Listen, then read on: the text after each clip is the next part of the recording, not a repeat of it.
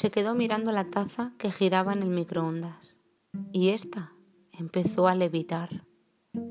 Ella no interpretó nada, solo su sentido de la vista estaba disfrutando esa realidad.